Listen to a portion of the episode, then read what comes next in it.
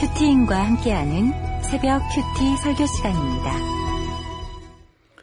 여자가 이르되 주여 그런 물을 내게 주사 목마르지도 않고 또 여기 물 기르러 오지도 않게 하옵소서. 이르시되 가서 내 남편을 불러오라. 여자가 대답하여 이르되 나는 남편이 없나이다. 예수께서 이르시되 내가 남편이 없다 하는 말이 옳도다. 너에게 남편 다섯이 있었고 지금 있는 자도 내 남편이 아니니 내 말이 참되도다. 여자가 이르되 주여 내가 보니 선지자로소이다. 우리 조상들은 이 산에서 예배하는데 당신들의 말은 예배할 곳이 예루살렘에 있다 하더이다. 예수께서 이르시되 여자여 내 말을 믿으라. 이 산에서도 말고 예루살렘에서도 말고 너희가 아버지께 예배할 때가 이르리라. 너희는 알지 못하는 것을 예배하고 우리는 아는 것을 예배하노니 이는 구원이 유대인에게서 남이라.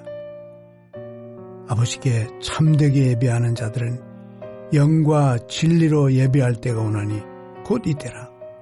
아버지께서는 자기에게 이렇게 예배하는 자들을 찾으시느니라. 하나님은 영이시니 예배하는 자가 영과 진리로 예배할지니라. 여자가 이르되 메시아 곧 그리스도라 하는 이가 오실 줄을 내가 아노니 그가 오시면 모든 것을 우리에게 알려주시리이다. 예수께서 이르시되 내게 말하는 내가 그라 하시니라. 여러분은 어, 아직 공동체에 오픈하지 못한 고난의 사건, 죄의 문제가 있으신가요? 아니면 평생 숨기고 감추려 했던 이야기를 우리들께 오셔서 나누며 가고 계신가요? 오늘 말씀에서 사마리아 여인이 예수님과의 대화 중에 자신의 가장 아픈 이야기를 꺼냅니다. 예수님께서 이 여인이 감추고 싶은 문제에 대해 먼저 언급하셨기 때문입니다. 개개인의 은사와 소명은 다르지만 하나님께서 우리 인간을 창조하시고 잃어버린 자를 찾으시는 이유는 하나님을 예배할 자를 세우시기 위함입니다. 우리 삶의 목적은 하나님을 예배하는 것입니다. 영과 진리로 예배하기 위해 우리가 구원의 은혜를 힘입어야 하는데 이것이 나의 고난의 사건과 어떤 관련이 있는지 참된 예배를 드리기 위해 먼저 내가 고백해야 할 것, 깨달아야 할 것은 무엇인지 오늘 말씀을 통해 함께 묵상하도록 하겠습니다. 영과 진리로 예배하기 위해서 첫 번째는 감추어둔 고난의 사건을 드러내야 합니다. 15절에서 18절입니다. 여자가 가로되 주여 이런 물을 내게 주사 목마르지도 않고 또 여기 물길로 오지도 않게 하옵소서. 가라사대 가서 내 남편을 불러오라. 여자가 대답하여 가로되 나는 남편이 없나이다. 예수께서 가라사 때 내가 남편이 없다 하는 말이 옳도다. 내가 남편 다섯이 있었으나 지금 있는 자는 내 남편이 아니니 내 말이 참되도다 어제 말씀에서 예수님은 일부러 사마리아를 지나시며 모두가 외면하고 왕따시키는 여인을 만나셔서 물 좀 달라고 하십니다. 육신의 물을 마시면 다시 목마르지만 예수님은 오늘 이 여인에게 다시는 목마르지 않는 영생하도록 솟아나는 샘물을 알려주시기 원하셨습니다.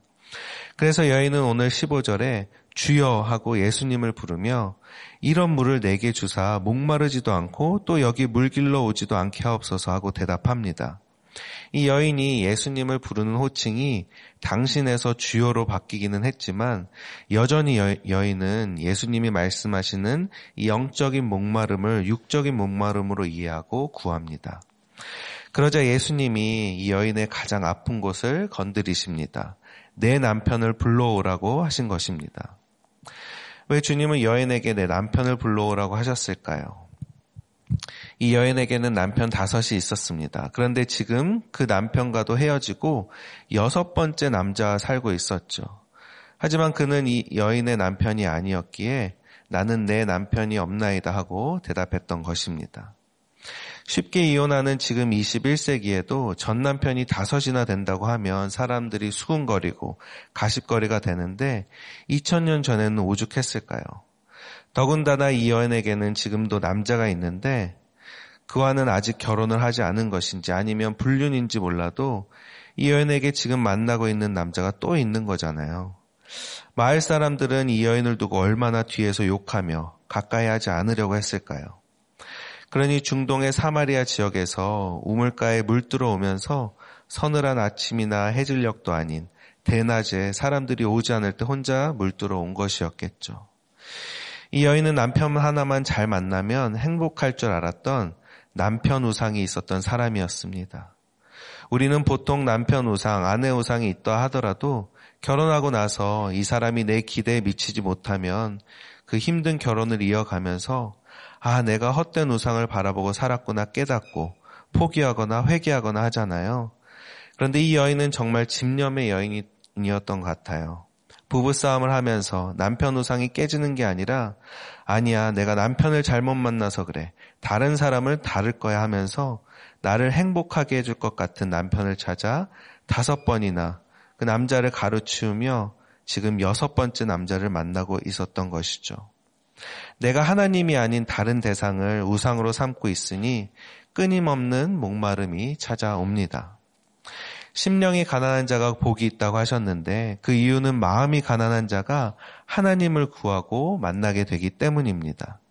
이 여인은 자기의 열심으로 나를 행복하게 해줄 남편을 찾아 헤매이고 헤매이다가 이 지경까지 이르른 마음이 가난한 상태였습니다. 이번 주 말씀에서도 죽을 것 같은 고난이 기회라고 하시잖아요. 내 힘이 남아있는 사람에게는 아무리 예수님을 전해도 말씀이 들리지 않습니다. 그런데 자기 힘으로 욕심으로 해보고 해보고 또 해봤는데 실패하고 환란당하고 망하고 한 사람은 그제서야 말씀이 들리기 시작합니다. 고난이 축복인 이유가 여기에 있습니다. 지금 이 여인은 자기를 행복하게 해줄 남편을 찾아 헤매고 헤매이다가 인생의 끝자락까지 온 사람이었기에 예수님은 이 여인의 고난을 알아보시고 여인이 그동안 우상 삼고 살았던 내 남편을 데려오라 라고 말씀하신 것입니다. 지금 하나님을 만나기 직전까지 왔는데 개인적인 일이라고 수치의 사건이라고 고난의 이야기는 말하고 싶지 않다고 하실 건가요? 감추어둔 고난의 사건을 주님 앞에 내놓으셔야 합니다. 그래야 나의 우상의 실체를 발견하게 됩니다. 적용 질문입니다. 여러분이 여전히 쫓고 있는 우상은 무엇인가요? 배우자입니까? 돈입니까? 명예입니까? 지식입니까? 권력입니까? 무엇이 여러분을 행복하게 해주고 구원해 줄 거라고 믿고 있나요? 저는 청년 때 스스로 신앙이 좋다고 여겼지만 우리들 교회 와서 결혼을 해서야 제 안에 얼마나 많은 우상이 있는지를 보게 되었습니다. 배우자 우상을 물론 돈 우상, 명예 우상, 지식 우상의 학벌 우상까지 있어서 미국까지 유학 가서 고생을 많이 했죠. 나이가 차서 한국에 돌아와서 결혼을 하려는데 제 생각과 달리 결혼이 쉽지 않았습니다. 특히 당시에 제가 늦게나마 사역자가 되려고자, 되고자 신학교에 가려고 하니까 잘 되어가던 연애도 마지막에 깨어지고 결혼까지 이어지지 않더라고요. 그러다가 우리들 교회 청년부의 목장 조인으로 만난 한 자매가 제가 신학교에 간다고 해도 괜찮다는 거예요. 당시에 몽골 성교도 다녀왔던 터라 결혼하고 나서도 하나님이 부르시면 성교지에 갈 수 있다고 하니 그 자매가 성교지까지 따라갈 수 있다고 했습니다. 어떻게 이런 자매가 있을 수 있나 하고 감격해서 만난 지 10개월 만에 결혼을 했습니다. 그런데 제가 너무 성급했다는 것을 곧 뼈저리게 깨달았습니다. 물론 결혼 과정에서 돈 우상으로 욕심을 부렸던 제가 모든 문제를 야기했고 저희 집이 처갓집의 약속을 지키지 못했던 게 가장 큰 문제였죠. 그런데 결혼하자마자 아내는 저에게 자기밖에 모른다. 이런 사람인 줄 몰랐다. 당신은 사역자 하면 안 될 것 같다. 당신 따라서는 절대로 설교지 안 간다 하며 저의 앞길을 막아서는 사람 같아 보였습니다. 제가 아내를 만나기 전까지는 주위에서 늘 칭찬만 들었었거든요. 제 자신의 수치를 감추고 위선적으로만 살아왔던 것 같습니다. 근데 아내는 저를 바로 옆에서 보니까 저의 치부를 하나하나 발견하고 부부 목장에서 적나라하게 고발하니 처음에는 제가 적응이 안 돼서 힘들었습니다. 그런데 우리들 교회 목장이 내 남편을 데려오라고 하신 예수님의 말씀처럼 제가 착함으로 감추고 감추려 했던 저희 욕심과 위선이 드러나는 장소가 되었고 제 우상을 발견하고 하나하나 빠아들이는 예배의 처소가 되게 하셨습니다. 그러고 보니 저에게 직언을 하고 객관적으로 보고 꾸짖는 아내가 구속사적으로는 최고의 돕는 배필이라는 것을 깨닫게 되었습니다. 가족 우상, 배우자 우상이 있으면 모든 문제를 남 탓하게 되잖아요. 그러면 끊임없는 목마름의 상태에서 헤매이게 되죠.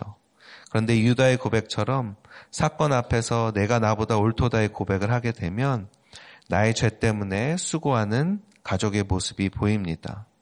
내가 우상 삼았던 죄와 욕심이 가장 큰 원흉이구나 깨닫고 구속사의 말씀으로 돌이켜 내 죄를 회개할 때 주님께서 주시고자 하시는 영원히 목마르지 않는 영생하도록 솟아나는 샘물을 얻게 하실 것입니다. 나에게 싫은 소리 해주는 사람이 최고의 돕는 자입니다. 사건이 오고 부부싸움을 하고 나면 참 힘이 들지만 공동체의 말씀을 듣고 나누며 가다 보면 여전히 나에게 우상이 있었구나. 기복적으로 바라는 그 아내상을 내가 만들어 놓고 상대방이 그렇게 되지 않, 을 때는 나의 악한 욕심이 계속 이렇게 나오는구나 하는 것을 깨달으며 갑니다. 배우자에게도 가족에게도 무시하고 있다면 그것이 죽을 것 같고 또 여기서 저기에서 힘든 사건이 나를 에워싸고 있다면 그 고난은 죽을 이유가 아니라고 하십니다. 복음을 경험할 기회라고 거듭날 기회라고 말씀하십니다. 피투성이라도 살아있으면 주님이 이끌어 가시고 온전히 회복시키시며 구원하실 것입니다. 영과 진리로 예배하기 위해서 두 번째로 내 안에 뿌리 깊은 기복을 보아야 합니다. 19절입니다. 여자가 가로되 주여 내가 보니 선지자로소이다. 우리 조상들은 이 산에서 예배하였는데 당신들의 말은 예배할 곳이 예루살렘에 있다 하더이다. 예수께서 가라사대 여자여 내 말을 믿으라. 이 산에서도 말고 예루살렘에서도 말고 너희가 아버지께 예배할 때가 이르리라. 너희는 알지 못하는 것을 예배하고 우리는 아는 것을 예배하노니 이는 구원이 유대인에게서 남이니라. 아버지께 참으로 예배하는 자들은 신령과 진정으로 예배할 때가 오나니 곧 이때라. 아버지께서는 이렇게 자기에게 예배하는 자들을 찾으시느니라. 자신의 상황을 깨뚫어 보고 하시는 말씀을 들은 이 여인은 예수님께 주여 내가 보니 당신은 선지자이시군요 하고 감탄을 합니다. 예수님과 몇 마디 대화를 나누지 않았지만 세상살이에 갈급하고 고난이 많았던 여인은 인생의 가장 큰 이 남편의 문제를 주님께 털어놓게 되었고 예수님을 선지자로 부르기 시작한 것이죠. 주일 말씀에서도 당한 게 많은 것은 인생의 손해가 아니라고 하셨잖아요. 당한 만큼 두려운 게 생기기 때문에 이 여인도 하나님을 두려워하는 그 마음을 주신 거예요. 그리고 나서 하는 말이 예배 장소에 대해서 예수님께 묻습니다. 이제는 내가 그동안 남편을 우상 삼고 나를 행복하게 해줄 그 남편 찾아 헤매이던 삶에서 돌이켜야겠구나. 그러기 위해서 하나님께 드리는 예배부터 회복해야겠다 하는 생각이 들은 것입니다. 가난한 신령이었던 이 여인이 예수님을 만나 대화를 주고받는 매 순간 변화되는 모습을 보여줍니다. 성경 지식이 많았지만 예수님의 말씀을 이해하지 못했던 니고데모와 비교해 보면 처음부터 말씀이 들리는 사람이 따로 있는 것 같습니다.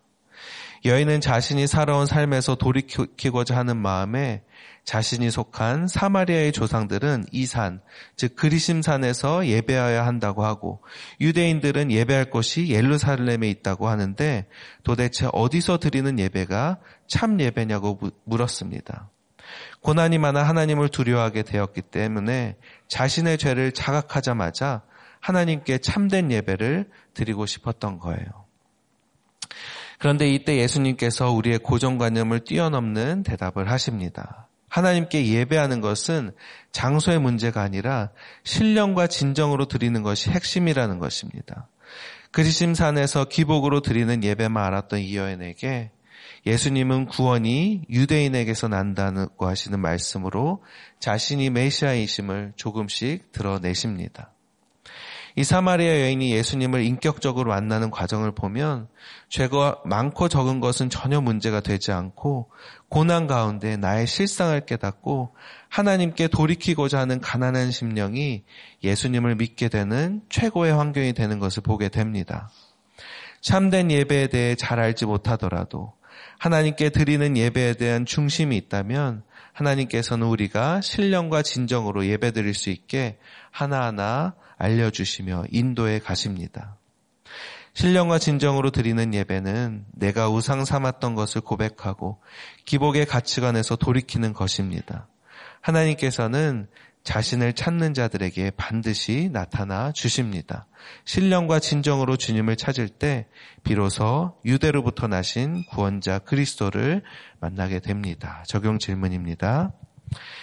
여전히 기복적으로 구하는 것은 무엇인가요? 여러분은 스펙이 출중한 니고데모과입니까? 아니면 고난이 충만한 사마리아 여인과입니까?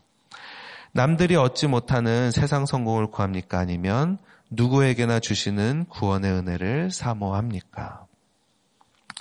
저는 예수 믿으면 세상에서 잘 되고 성공한다는 것으로 보여주며 요셉처럼 인류가 되어서 전도하겠다고 열심히 공부하고 유학까지 갔습니다. 결혼과 가정도 마찬가지였어요.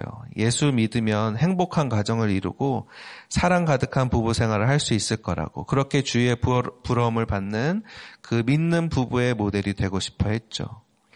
결혼하기 전까지 저는 큰 고난을 겪지 않아서 세상의 주인인 양 두려운 것도 없이 주변을 두렵게 하는 사람이었습니다. 결국 제 욕심으로 양가 부모님께 도움을 받아 무리하게 신혼집을 마련하려고 했던 일이 아버지의 소송 사건으로 어그러져서 처갓집의 전세금에 해당하는 큰 돈을 받은 채 실상은 월세에서 신혼을 시작해야 하는 두려움에 재앙의 사건을 겪게 되었습니다. 결혼과 함께 겪게 된 고난의 사건은 제 생각과 의가 꺾이고 죄인의 신분으로 하나님을 두려워하는 삶으로 바뀌게 되는 계기가 되었습니다. 그동안 나의 생각들이 얼마나 교만했고 나의 기복적인 가치관을 합리화하는 것이었나를 깨닫게 되었고 내 욕심이 가족들에게 얼마나 큰 상처와 피해를 주었는지 아버지의 망하는 사건과 울 수밖에 없는 아내와 염려하는 처가 식구들을 보면서 저를 겸손한 자리로 내려가게 하셨습니다. 하나님께서 허락하신 고난은 하나님을 두려워하게 하는 최고의 축복입니다. 하나님께서 화살을 쏘셨기에 하나님께서 반드시 인도에 간다고 하셨습니다. 여전히 세상 욕심에 곁눈질하고 갈팡질팡하지만 나의 뿌리 깊은 기복을 말씀으로 깨닫고 공동체에 나누며 가야 합니다. 그리고 여전히 되어짐 없는 나의 모습을 주님 앞에 내어놓고 불쌍히 여겨달라고 애통하는 것이 하나님께 드려지는 영과 진리의 예배가 될 줄 믿습니다. 영과 진리로 예배하기 위해 마지막 세 번째는 주님을 인격적으로 만나야 합니다. 24절입니다. 하나님은 영이시니 예배하는 자가 신령과 진정으로 예배할지니라. 여자가 가로되 메시아 곧 그리스도라는 이가 오실 줄을 내가 아노니 그가 오시면 모든 것을 우리에게 고하시리이다. 예수께서 이르시되 내게 말하는 내가 그로라 하시니라. 하나님은 영이시니 예배하는 자가 신령과 진정으로 예배할지니라 말씀하십니다. 그러자 여인이 메시아 곧 그리스도라는 이가 오실 텐데 그가 오시면 이 모든 것을 알려주실 거예요 라고 대답합니다. 마을에서 소외되고 그 누구와도 어울리려 하지 않았던 여인이었지만 이 여인은 하나님을 두려워했고 들은 말씀이 있었기에 궁극적인 구원의 권한이 메시아에게 있다는 것을 알고 있었습니다. 여인이 여인은 지금 내 앞에 서 있는 이분이 하는 말씀이 사실이면 너무 좋겠다고 여긴 거예요. 메시아가 오셔서 이 말씀대로 나에게 확실한 응답을 주시면 좋겠다고 하고 있는 것입니다. 그런데 이때 예수님께서 내게 말하는 내가 그로라 하시며 처음으로 자신이 메시아이심을 스스로 드러내십니다. 예수님은 자신이 그리스도이심을 종교 지도자나 바리새인 서기관들 앞에서 나타내시지 않으셨습니다. 실상 종교 지도자들은 자신들이 가지고 있던 기독군을 우상, 우상 삼았기 때문에 메시아를 바라고 있지도 않았을 거예요.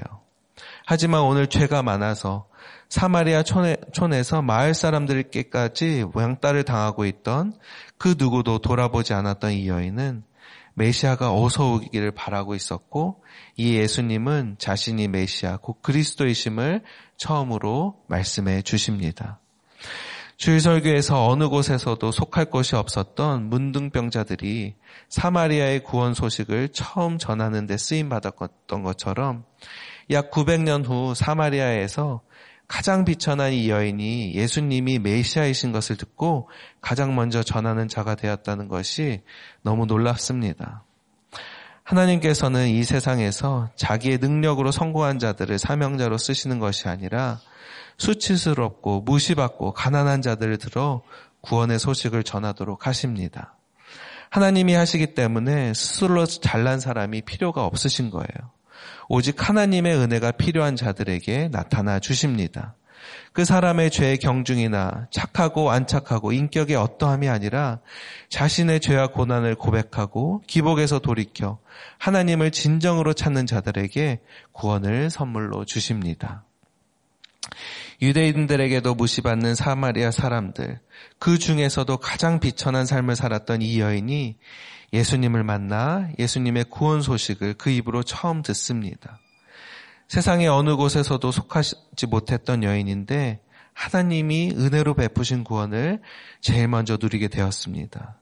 죄 많고 비천한 삶을 살았던 이 여인은 엄청난 구원을 아무 값도 없이 받게 된 것입니다. 여러분 세상살이가 너무 힘들고 지치신가요? 그 누구도 돌아봐 주지 않고 일어날 림 전혀 없는 고난 가운데 헤매고 계신 분이 계신가요? 나의 수고하고 무거운 짐진 것들을 오늘 이 아침 예수님 앞에 가져가 기도하고 아뢰시면 좋겠습니다. 그리고 목장과 공동체에 나오셔서 나누며 고백하는 은혜가 있기를 소망합니다.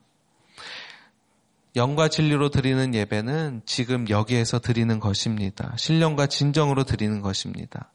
내가 밑동 잘린 나무라는 실체를 봐야, 봐야만 구원의 주인이신 하나님을 만나게 됩니다. 구원자이신 예수님을 인격적으로 만나게 됩니다. 하나님은 신령과 진정으로 예배하는 자들을 찾으십니다. 오늘도 주님께 나아가 기도하시며 나의 모든 아픔을 고백하고 내 죄를 회개하며 나를 위로하시고 용서하시고 회복시키시는 하나님의 은혜를 경험하는 하루가 되시고 신령과 진정으로 예배하는 저와 우리 인생이 되기를 간절히 소망합니다. 기도하겠습니다. 하나님 아버지, 저는 믿음의 가정에서 자랐지만 고난이 없었기에 하나님을 두려워할 줄도 모르고 내가 세상의 주인인 양 교만하고 죄로 가득한 인생을 살았습니다. 예수 믿으면 세상에서 잘 될 거라고 여기는 기복신앙으로 하나님을 이용하고 사람을 속이며 두렵게 하는 자로 살았습니다. 헛된 믿음을 가지고 신실한 척 위선을 삶을 살았기에 얼마나 많은 사람들이 저를 보며 주님을 오해하고 떠났을지 생각하니 참으로 죄송하고 미안하여 할 말이 없는 인생입니다. 불쌍히 여겨 주시옵소서.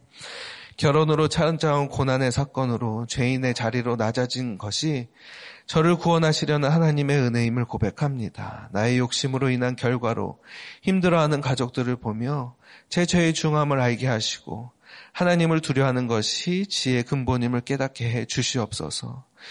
사마리아 여인을 찾아가 만나셨던 주님, 죽을 것 같은 고난 중에 있는 우리 성도님들을 찾아가 만나 주시고, 고난이 죽을 일이 아니라 거듭날 기회임을 알게 해 주시옵소서. 주님을 만나 살 소망을 얻게 해주시고 구원의 은혜를 힘입어 복된 소식을 전하는 사명자가 되기에 인도해 주시옵소서. 말씀을 통해 감추었던 고난의 사건을 해석하게 해주시고 하나님을 두려워함으로 기복의 가치관에서 돌이켜 신령과 진정으로 예배하는 우리들 공동체가 되게 해 주시옵소서. 애통함으로 기도하고 말씀 전하시는 우리 목사님을 지켜보해 주시고 영육 간의 강건함을 허락해 주시옵소서. 문서 사역과 방서 사역에 기름 부어 주시고 구속사의 말씀이 전파되는 곳마다 말씀이 들리는 그 한 사람이 나오게 해 주시고 이혼이 막아지고 가정이 지켜지게 해 주시옵소서. 신령과 진정으로 예배드리는 대구 채플과 광주 채플이 되게 해 주시고 고난이 축복임을 깨달아 생명 낳는 교회가 되게 해 주시옵소서.